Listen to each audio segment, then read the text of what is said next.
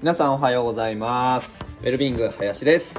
本日もやっていきましょう。聞くだけで健康寿命が伸びるラジオ100歳製造所です。よろしくお願いします。今日はえ積極的に食べたい食品リストの語呂合わせですね。劇薬そこは限らをやっていこうと思います。よろしくお願いします。ねあの前回はですね食べてはいけないまあ寿命が縮む早死にする食品リストですね。覚えてますか？前回はですね兄朝に兄と事故かっていう物騒な 物騒なあの物騒な語呂合わせをご紹介しました。で今回はまあねこれもダメあれもダメだとなかなかこうね何食べたらいいのかって分かんなくなっちゃうのでむしろこれは取りましょうっていうリストですね。劇薬そこは限らいきます。下玄米木きのこ類。や野菜く果物。そそば。こ香味野菜。葉発酵食品。か海藻。義魚介。だ大豆。これらですね。劇薬。そこは限ら頭文字を取って。うん。これを覚えておけば今日の晩ご飯何にしようかだったりとか最近体調悪いな。なんかこう食生活でねもっともっとパフォーマンス上げたいなっていう時にですねこのリストを思い出していただければまず間違いないかなと思います。で前回ですね朝に兄と事故かの紹介をしてると一つ一つね詳しく話してるともう長くなりすぎちゃったので20分ぐらい話してたんじゃないかな。うん。ちょっと今日も劇薬そこは鍵だで全部で何個あるんだ？えっ、ー、と10個ぐらいか。うん。10食品紹介するのでこれまたねサクサクやんないとめっちゃ時間長くなっちゃうのであのできるだけはしょってね、はしょってというかもう要点を押さえてやっていこうと思います。はい、まず玄米ですね。玄米はね、いいっすよ皆さん。玄米食べてますか？僕は玄米を三分好き要は若干ねあの外側を何ていうんですか削った状態の精米をしています。で食べてますね。うん。なんでかというと玄米って無農薬だといいんですけど農薬使ってね育てないと大変なので大体農薬使われてます。でそれを三分好きにすると外側だけまあ取れてで白米とかはもうね何て言ったらいいんだ米粒の栄養って胚芽っていうねなんかねちっちゃい黄色い点みたいなねお米の粒にあるんですけどそこの胚芽の部分にめっちゃあるんですよ栄養素が。で白米ってそこを削っちゃってるのでなんかよく見ません？あの米粒の白米のこうまだご飯炊いてない状態をイメージしていただいたらなんか右上の方が少しこう欠けてるような形してません？まん丸というかちょっとこうへこんでるような形を僕は白米想像して思い出すんですけどあれって胚芽が取れてるんですよね。うん。で玄米はそれが残ってると。で3分好きぐらいだとまだその胚芽が残ってる状態なのでそんなに栄養価が落ちない、うん、だから玄米に近い栄養価でなおかつ玄米みたいにめっちゃこうね浸水って言って水につけとかないといけないんですよ。ご飯炊く前に。っていうのもないし食感もねそんなに硬くならないので三分好きが僕めちゃくちゃおすすめです。はい。で長いね。もう長い。ちょっと まあ、つまりですねあのビタミン B1 とかってあの炭水化物をエネルギーに変えていく時に非常に重要なんですけどもそういうエネルギー代謝に必要なビタミン B1 がすごい豊富。あとは皮膚のねあの皮膚とか爪とか髪の毛とかの発育にも非常に重要なビタミンですね。あと白米とかだといきなりグルコースがねドカッとこうねあのグルコースというかあのでんぷんがねでんぷんとかでいきいきなり血糖値の急上昇してしまうので生成されてるからうん。まあ、まだ砂糖とかで全然マシなんですけどあの玄米とかの方がまだまだねあのでんぷんプラス食物繊維みたいな形なので血糖値が急上昇しにくいっていうのはあります。あとギャバですねギャバ。はい。ギャバっていうのは、えーと、ガンマブタン酪酸っていう、まあ、栄養素の略なんですけどよく聞きません？ギャバギャバって。GAVA でギャバが入ってますみたいな。これ何かというとですねあのストレスストレス抗ストレス作用があったりとかあとはえっと、アンチエイジングですね。抗がん作用があったりとか、あとはリラックスできますよみたいな成分ですね。はい、次いきます。キノコ類。はい。キノコはね、もうね、これも抗がん作用大事ですね。はい。あと、カリウムとかも多いし、えっと、ビタミン D って、あの、骨をね、作っていったりとか大事なんですけども、その元となるエルゴステロールっていうのがあったりだとか、うん、食物繊維も豊富だし、低カロリーで、うん。まあ、まあ、なんて言ったっても抗がん作用ですよね。もう毎日食べたいキノコは。毎日食べてますよ、うちも。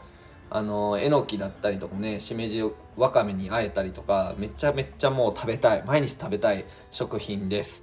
でちなみに医療現場とかでもですねあのがん治療、まあ、抗がん治療ですね。抗がん治療で舞茸の抽出物だったりとかねあの使われてたりします。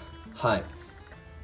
あとは、なんだろうな、LDL コレステロール、悪玉コレステロールですね。それを下げる作用があったりとか、血圧の上昇を抑制したりとか、うん、あとは血、血管の中ですね血がギュッと固まって血栓になっちゃうんですけどそれを溶解する酵素の溶かす酵素を活性化させたりとかはいもうねキノコめちゃいいですはい次野菜果物これまとめて紹介しますねもういいとかもう分かってるわっていう話だと思うんですけど野菜の摂取量って大体1日に350取りましょうっていうのがあるんですね。で、果物200。で、野菜と果物合わせて 550g なんですけど、これを5 a day って言ったりします。あの、まあ、海外の方とかでも5 a day っていう啓蒙活動で1日に野菜350果物200合わせて550まあ55ってついてるので5を1日に a day 取りましょうっていうのはよく言われてたりしますうんまあなんでいいかって言ったらもうビタミンとかミネラル豊富だしね、食物繊維もいっぱいだし、まあ、野菜は、まあ、ガンガン取っていきましょうっていうのね、もう耳たこだと思います。で、ちなみに、1日に、まあ、200g のね、あの果物取りましょうって。まあ例えばなんですけどりんご半分とまあバナナ1本だったりとかなんか僕とかは大体毎日そんぐらい食べてるんですけどもこれね朝に一気に取っちゃうのがおすすめです。はい次いきます。そば。そばですね。激薬。そこは限らぬそうですね。そばはねいいっすよ。基本的にあの主食炭水化物ですよね。何取っていくかっていうところで一番おすすめなのはやっぱ玄米なんですけどその次そばなんですよ。玄米とかそばを主食にしていくのめっちゃいいです。ただそばはねアレルギーの人とかもまあいたりするんですけどうんはねあのルチンっていうのが入っていてこれ毛細血管を強くしたりとかあと血圧効果作用があったりとかね。あとは膵臓の機能をね活性化したりとかもうねいろいろ。あとビタミン B 群も多いし食物繊維も多いしうんタンパク質もね結構入ってます。アミノ酸スコアも割と高いですね。はい。そば食べましょう。でこれそばねあのあそばいいんだって言って買いに行くじゃないですか。でそば買う時にちょっと一つ注意点があってえっと原材料の表示とかあるじゃないですか後ろに。買う時に。あそこってまあいろいろねあのなんじゃらなんじゃ砂糖とかなんかこう食塩とかねいろいろ書いてるじゃないですか。あれ入ってるのが多い順に書いてるんですよね。食品ラベルって。なのでそば見てもらったら大概ね例えばスーパーとかで行ってそば買うと小麦粉がトップに来たりするんですよ。そう。あこれそばじゃねえじゃんみたいな。そば粉入りうどんじゃんみたいな意外とあるので、えー、とはいえねなかなかこううん高いんでとわりそばとかってね。僕高知県の田舎に住んでるのでなんかこの地域のそばの田舎そばみたいな割とあるんですよ。とわりそば。ボソボソしてて。で結構僕は好きなんですけどなかなかねそういうそばの生産とかやってないところだとあんまないからまあちょっとね一つの参考にしてみてください。そばどれかなって選ぶ時にできるだけねあの小麦粉がないのを選ぶのがポイントですかね。はい。次こ香味野菜。これは、えっと、具体的にどういうのが香味野菜かというとニンニクとか生姜とかネギとかニラとかみょうがとか。うん。なんかこうちょっと付け合わせ、まあ、生姜もそうか。うん。付け合わせで薬味ですよね。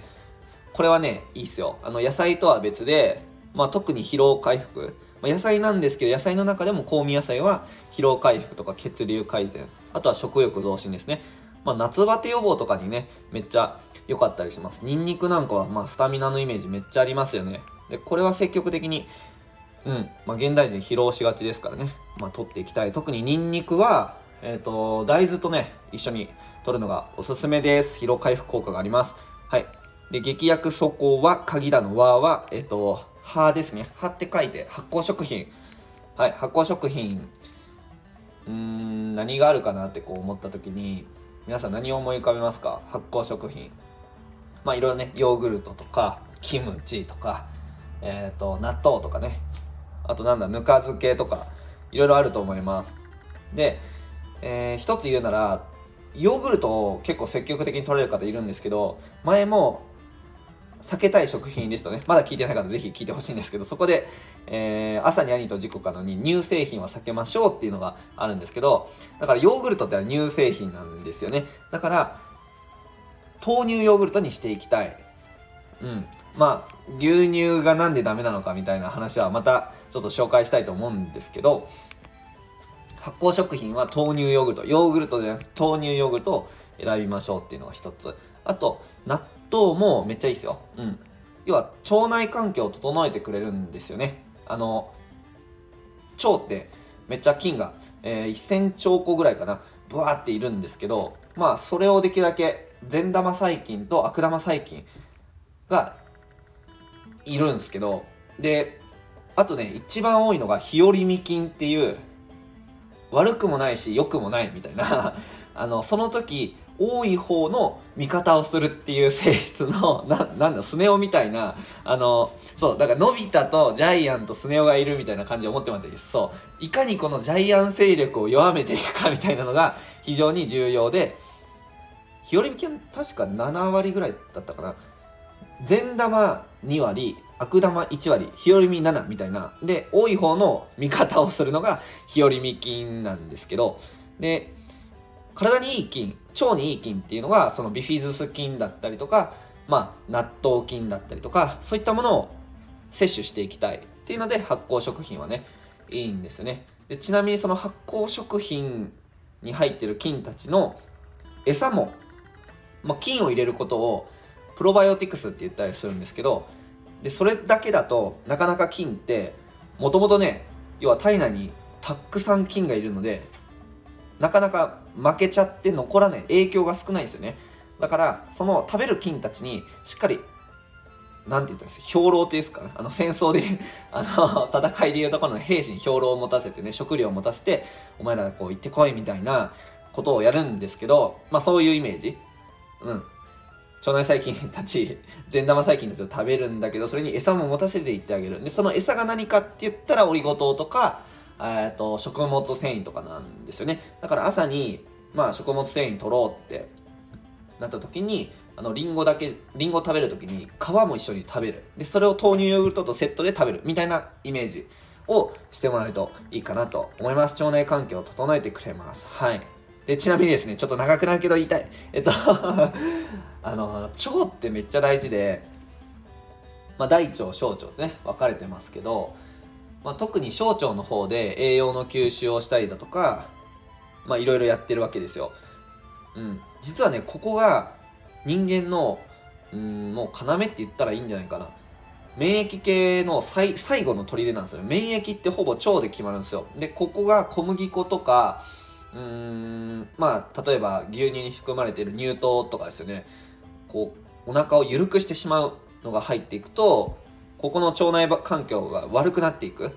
そうするとね免疫にも影響が出てくるんですよね。例えば小麦粉だと、えっと、腸の細胞同士の隙間がバッと開くな広くなっちゃうんですよ。小麦粉食べると。でこれグルテンが原因なんですけど腸の隙間がバッと開く開いちゃうと吸収したくないものまで吸収しちゃって体の中に入ってしまう。うん。そうすると血管を通じて全身回るんですよね。そうすると体は異物を吸収してしまった。だからこれを必死に出したい。でくしゃみ鼻水涙が止まらない。でこれをアレルギーというみたいな感じで実は慢性鼻炎とか花粉症っていうのは食べてる食事が原因で腸の環境が悪いからそうなってる。えそれが私の体質なんですとかじゃなくて食べてるもの変えると意外と治ったりします。僕も慢性鼻炎治し治しました自分で。うん。そんな感じですかね。喋りすぎだ。うん。はい。次海藻。劇薬素行は鍵だのカースね。で海藻はまあビタミンミネラル多いです。はい。次ギ。はい。魚介類。魚介類はえっと魚介類のうーんそうだな。魚介類ってあの魚だけじゃないっていうのがポイントですね。貝ってあの貝殻の貝じゃないですよ。なんていうの？あのスケ。スケっていう字。あの大輔とかの助。わかります？ちょんちょんってやってちょんちょんってやる。全然伝わんない。そうそっちの貝ですね。そう涼介の助とか、うん、大輔の助とかっていうあの字っすよね。うん、これ、あの、貝じゃない理由は、イカとかタコも入ってるっていうことですね。で、この魚介類を積極的に取りたいと。で、タンパク質をまあ、今さっき炭水化物はあの蕎麦とか玄米がいいよっていう話したんですけどタンパク質を何から取っていくのかっていうともう一番ダントツ1がやっぱ魚介類なんですよ。魚介類で取っていく。2番が大豆製品。で3番が鶏肉っていう順番で取っていきたい。で豚肉とかあの牛肉っていうのはもう論外で発がん性があるのでできるだけそれは抑えていきたい。タンパク質の摂取権は魚介類。でこれなぜかというと、まあ、タンパク質が豊富っていうのはあのね、もう当たり前なんですけど、ビタミン、あビタミン、ミネラルも、まあ、特にミネラルですよね。うん。海のものなので、あと、特に重要なのが、オメガ3っていう脂肪酸、油なんですよね。いい油を取っていきたい。これが現代人に超不足してるんです。はい。魚介類の油はオメガ3っていう油で、体にとてもいいです。で、油を何にしていくかってめちゃくちゃ重要で、で、なんでかっていうと、細胞でできてるじゃないですか私たち我々は。で細胞の外側ってこれ細胞膜っていうんですけどこの細胞膜はリン脂質っていう脂質でできてるんですよね。脂質。つまりこれ食べた油を、えっとまあ、分解してもう一回ここで作ってるんですけどこの細胞膜を。でここでオメガ3を摂取してると、まあ、イメージは柔らかい細胞膜になるイメージ。でサラダ油とかああいうオメガまあ、6って言われるような油を取っていると細胞膜が硬くなっていくんですね。硬くなっていくんです。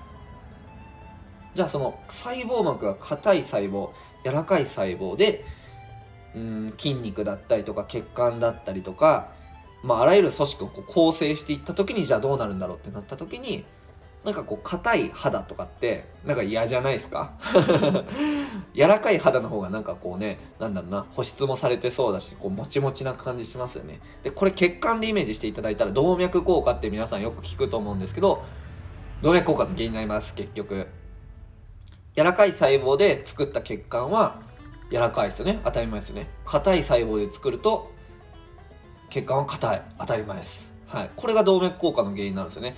だから現代人は、えっと、何で死んでるか特に日本人何で死んでるかって言ったらがんで死んでてあとは心臓の、まあ、心血管疾患、まあ、心疾患ですね。心臓がこうバコッと血管詰まっちゃったりとか破裂しちゃったりとか。あとは脳で血管が詰まったり破裂したりの順番で死んでるんですけどこのまあがんは置いといてまあがんめっちゃ死んでるんですけど まあこれはキノコ取ってもらってあとの2つ脳血管疾患と心疾患ってこれ結局原因何かって言ったら両方とも動脈硬化なんですよね。一緒。だからがんにならない食品を取っていく。がん予防の食品を取っていくっていうのと動脈硬化に向き合うっていうのが死なないためのポイントなんですよ、まあ、死ぬんですけど老衰に向かうためのポイントなんですよ。でそこで重要になってくるのが油でそのタンパク質源っていうのを魚介に変えていくと今言った牛肉とか豚肉っていうのは発がん性もあるのでまあ、がんの予防にもなるし動脈硬化の予防にもなるのでタンパク質の1位は魚介だよねっていう感じなんですよね。そう。はい。ちょっとまたもう18分もいっちゃった。まあ魚食いましょう。はい。で激薬そこは鍵だのだ。で大豆。大豆。大豆ね。あのさっきも言ったんですけどタンパク質の摂取源としては魚介の次にいいよっていう感じですね。